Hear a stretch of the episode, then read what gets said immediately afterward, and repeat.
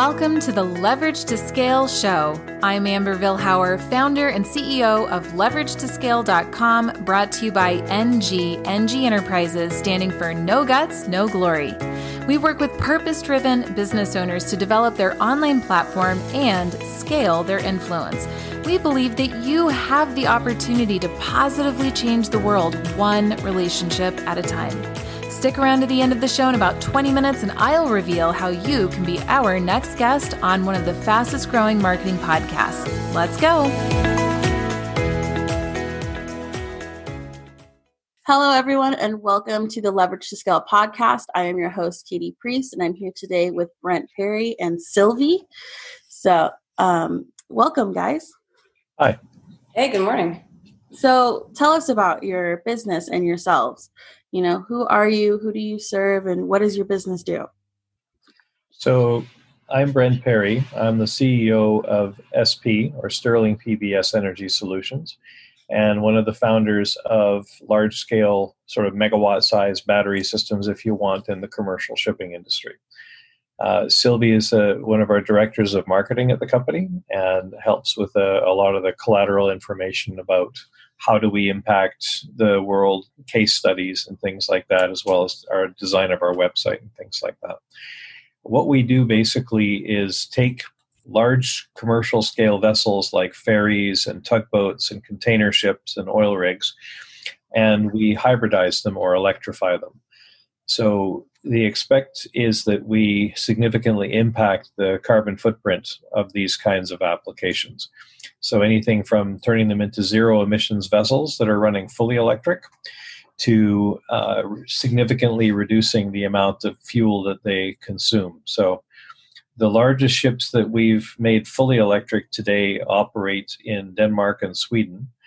And each vessel uh, saves approximately uh, 10 million kilograms of fuel a year from what they used to spend, which is roughly the same as about 8,000 cars. So they carry 6 million people a year. They uh, transmit uh, commercial trucks, trains, and, and regular vehicles uh, between Denmark and Sweden almost 24 hours a day. So our business is helping to design the, the systems and the solutions that use energy storage to allow this sort of change in uh, environmental perspective to actually occur. Wow, that's like super amazing to cut down on emissions and things like that. Um, what's the reason that you got into doing that in the first place? Uh, I'm a boat builder by trade. And so the first 30 years of my career, if you want, were about building ships and designing ships. And I did that in 17 different countries around the world. And then back in 2006, the very first um, lithium battery pack was put on board a super yacht and I was asked to comment on whether it was commercially viable. And uh, so I spent a, about a little bit of time and came back and said it's a great idea, but this is not the right way to do it. And that started me down the road of four years of research and development into using lithium batteries on board big commercial applications. And nobody made anything that worked, so we ended up making our own. And in 2010, I launched my first battery company. Um, and that led us to today basically with about 200 megawatt hours of installed systems on 240 ships all around the world wow um like i'm just blown away by like the whole the whole journey. That's amazing. Um so every entrepreneur has like that moment you know the moment when you just say to yourself wow like we've really gotten here. And what was that moment for you in your business?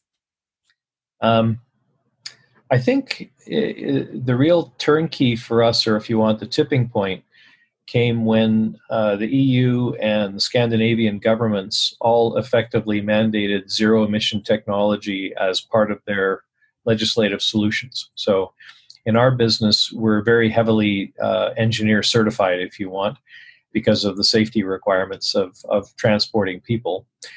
And so you can build something that works really really well but if you don't have the legislative support of the governments associated then it doesn't have very uh, long legs but having the eu and uh, the scandinavian countries adopt the legislation that enables our technology to be used and basically mandates it ha- was the point where we saw global adoption really change. So places like China now are u- using our technology every day.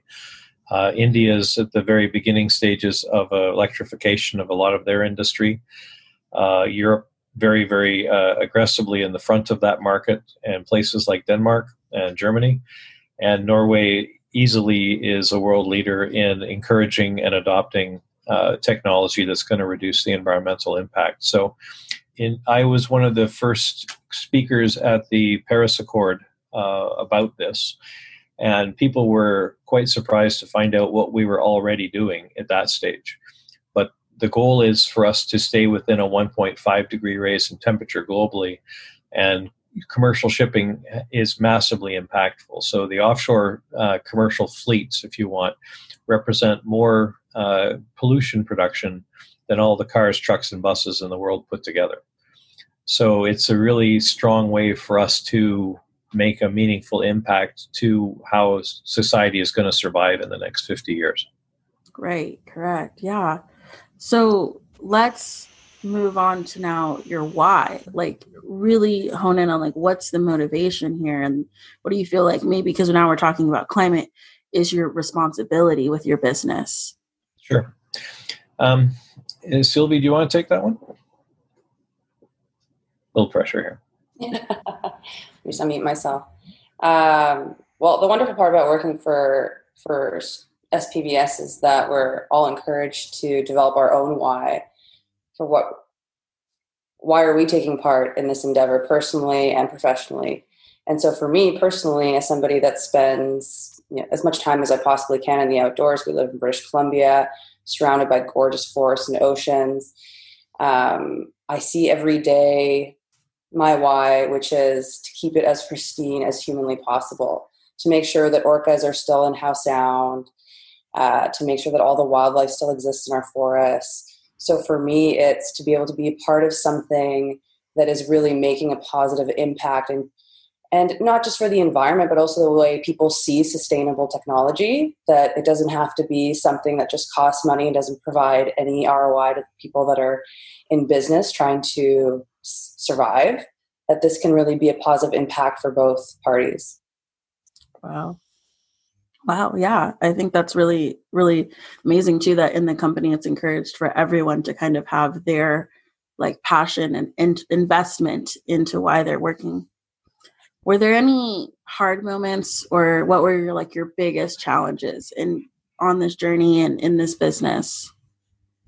Oh my uh, I could write a book. the, the biggest challenges in this business is knowing you can make and, and tangibly knowing the impact that we can make and overcoming all of the indirect barriers. So things like project finance and government legislation and bureaucracy and administration and a lot of resistance. The you know you're not just producing a, a good technology, you're competing with a lot of interests that want to maintain the oil and gas balance and don't want to change gears or will only go there kicking and screaming. Um, so that's why we focus so much on the financial value that we bring to the table.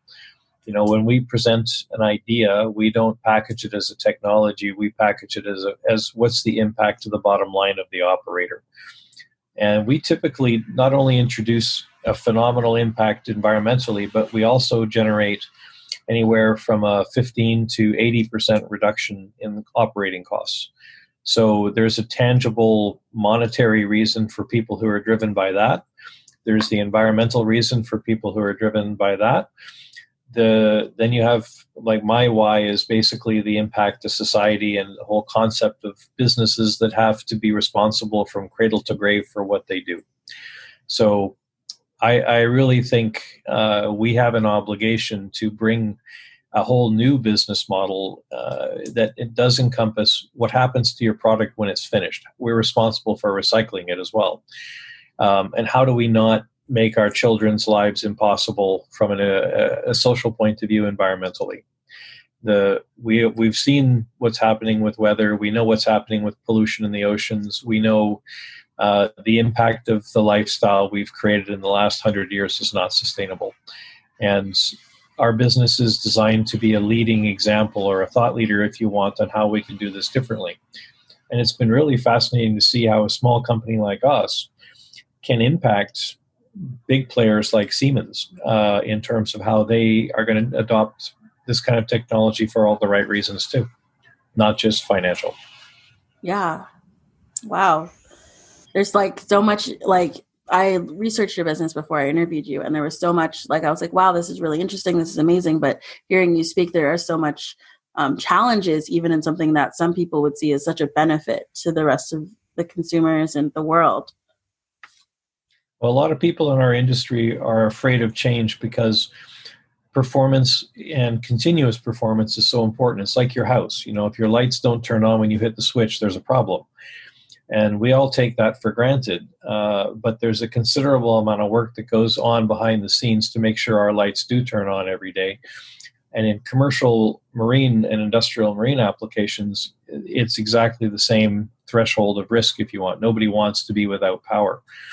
So that is a when I, I don't look at the people who are against what we do as against what we do. I look at them as people who need to be convinced that this is as good as or better than what they're doing today. And once they've become satisfied that that's the case, then the adoption light turns on, if you want, and the willingness changes completely.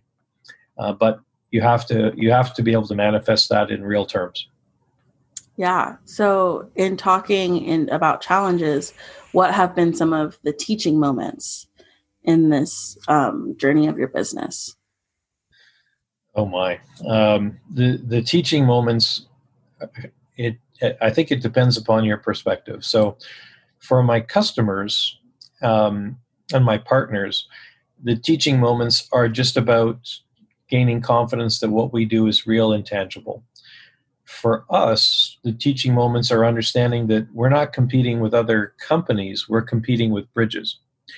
So, you know, when you measure, when people look at what we do, they are now looking at the environmental impact of its totality. So, should we encourage electric ferries or should we build a bridge or a tunnel? And which one is more impactful? And, and starting to understand the decision making that society goes through has been a real learning curve for all of us because you don't want to sell uh, you know there's there's greenwashing which has been going on for a long time and and we don't want to sell something that doesn't deliver. We don't want to create hope and then disappoint because that sets everybody back 100 years. And and that teaching moment of just taking it one minute at a time and validating every minute for us and understanding all the different things that impact these decisions uh, has been a huge learning curve for us in the last 10 years. Wow. So, in this same vein, if you could redo something from the last year, what what would you redo? What would I redo in the last year? Oh my god. Um, I don't think I'd redo anything. Um, you know, the learning is because you don't know, and you learn best by making mistakes. So I, I always tell the people that come to work for me that don't be afraid of, of doing and then learning. Because doing and whether you, you're right or wrong, it's the way to find out if you're right or wrong. And we all get better at what we do by by making mistakes or trying different things. So I, I don't have any regrets at all uh, over the last 10 years, let alone the last year. How have you developed processes or maybe like um trying to find the better word but let's go with processes or um, other things that have helped you grow your business or branch out your reach? Um it's all about people. So in our business uh, what i seek out actively is uh, people who have like-minded approaches within my customer base because if I can have somebody in my partner companies or my end use customers companies that all think the way we think, um, they become your advocates inside those businesses and uh, and your friends too. So again, it's a different business model in that this is completely about how we connect with everybody. And one of the biggest learnings has been that even in a place as culturally and uniquely different as China from Canada, let's say, our values at the end of the day are really well aligned. It's just about finding a way to execute them despite the language, religious, and cultural differences between all of us. So I've learned a lot about just how to connect with people based on values and common interests, and then also on how to advocate their support to engage with what we do in their businesses and their governments. Um, I, I've I've always been really uh, supported by the idea people do share our values. We're not unique, you know, we're not crazy, and, and that we want to change the world in a very positive way. I mean, as a super yacht builder, uh, I built about 60 super yachts, and they're what we call uh, a three dressed up as a nine. They're absolutely beautiful vessels, but the negative impact they have in construction is phenomenal. The amount of waste you see in the development of these things is crazy, and being able to turn around and add value to the to the environment instead of take value away from the environment was a big challenge for me. And then seeing that i share that with so many people in different countries around the world it gives me a lot of hope for our ability as a as a population if you want to overcome the problems that we see with global warming and, and climate change. Wow. Where would the business where do you see the business going in let's say the next three to five years? Uh, the the rate of adoption is increasing about fourfold every year right now. And again because we we you know pragmatically speaking we have demonstrated time and time and time again that this will improve your financial base as a business if you use our technology and with covid-19 which is i think going to be the most impactful event of the 21st century economically. Companies are under a significant amount of pressure to demonstrate cost reduction and profitability more so than ever before. And it's accelerating the adoption of what we do because we, we save them money. And the funds that are available today globally, like 10 years ago when I started doing this, I couldn't get financing from a bank or a government to support this because it was too new.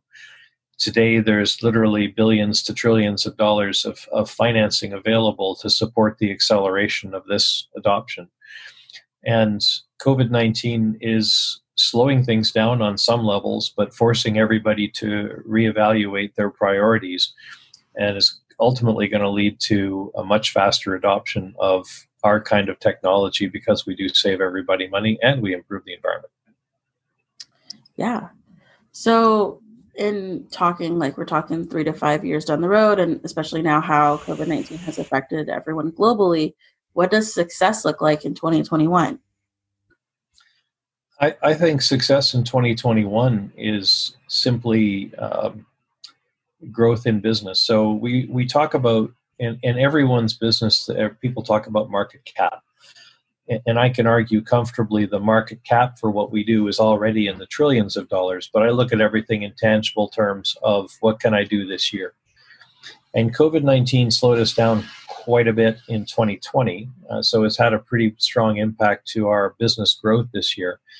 But we expect uh, in 2021 to bounce back up to over $100 million in revenues and by 2025 to be in the five to 600 million dollars in revenues.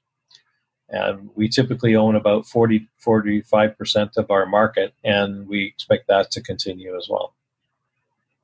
Wow.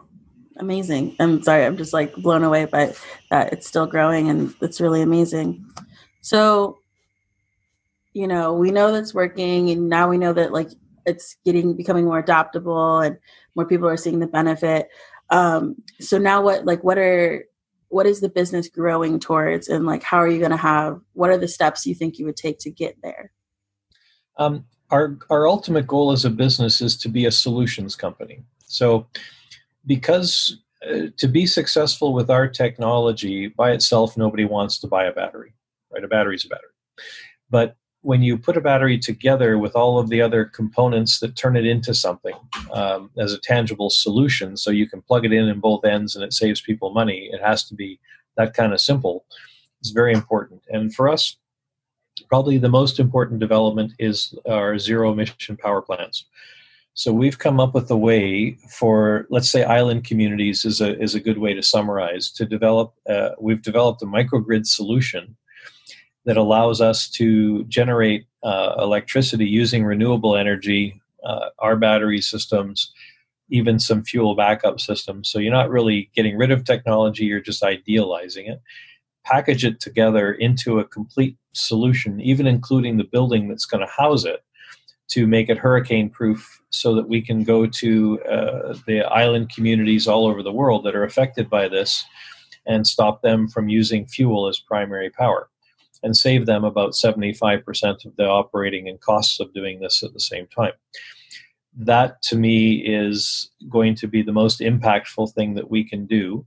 Uh, I've also designed and we're in the process of starting construction on the first zero emission container ship. So, a container ship that will actually travel from Europe to North America without using fuel. So, no more bunker fuel. And operating on hydrogen battery package, if you want, as a solution. And eight, to give you an idea of what I mentioned earlier, so eight of the biggest ships in the world are already producing more pollution than all the cars, trucks, and buses in the world combined. So if all we do is develop the commercial capability to convert those eight vessels to zero emission platforms, that by itself is a huge impact on the environment for everybody. So that's our goal is to make tangible, real differences that are commercially adoptable for our markets. You know, where I'm the chairman of a group called ZESTAs, which is Zero Emission Ship Technology Association, and we are we created that group to support the development of legislation for international shipping to adopt sustainable solutions. And they need to, the guys who are in this business just need to see a path. So the, the goal of our business is to become the beacon that lights the path if you want for all different technologies to be incorporated this way wow um, I want to. I have one last question, but before I get there, I want to thank you for um, sharing about your business um, with us today. It was really amazing and really um, enlightening about what you work on. And in that, my final question is: How can the leverage to scale community help you reach your vision? Um, partly, it is we've we've become a society where people are communicating individually but having a massive social impact so half of it is just awareness. You don't see my systems working because they work in places you don't see. So it's not like a car, which is easily understandable and everybody gets it. Um, so sharing the word and and focusing on being part of our marketing and media structure with our newsletters, so people can understand the impact we are making, and then supporting that by demanding those kind of changes within their environment. So wherever you live, ask your politicians and your legislators and your government members to support zero emission technology and sustainable technology that so that they feel like there's a compelling reason to adopt it right? Not just cost it is it needs to be social as well. All right. Thank you guys so much for um, letting me interview you today. That was so much fun katie. Thank you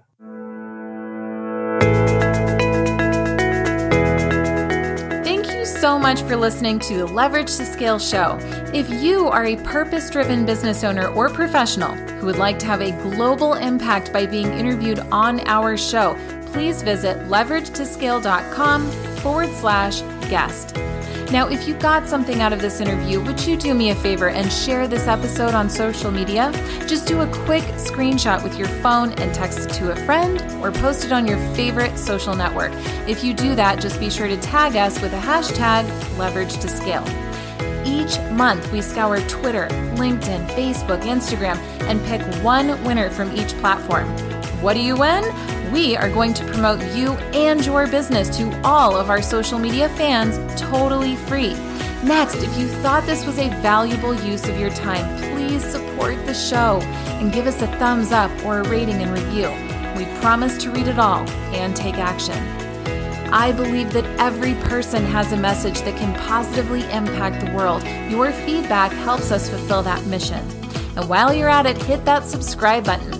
My name is Amber Vilhauer, and I thank you so much for your time. Let's connect on your favorite social channels. Thanks for listening. Thank you for being a part of the No Guts, No Glory movement.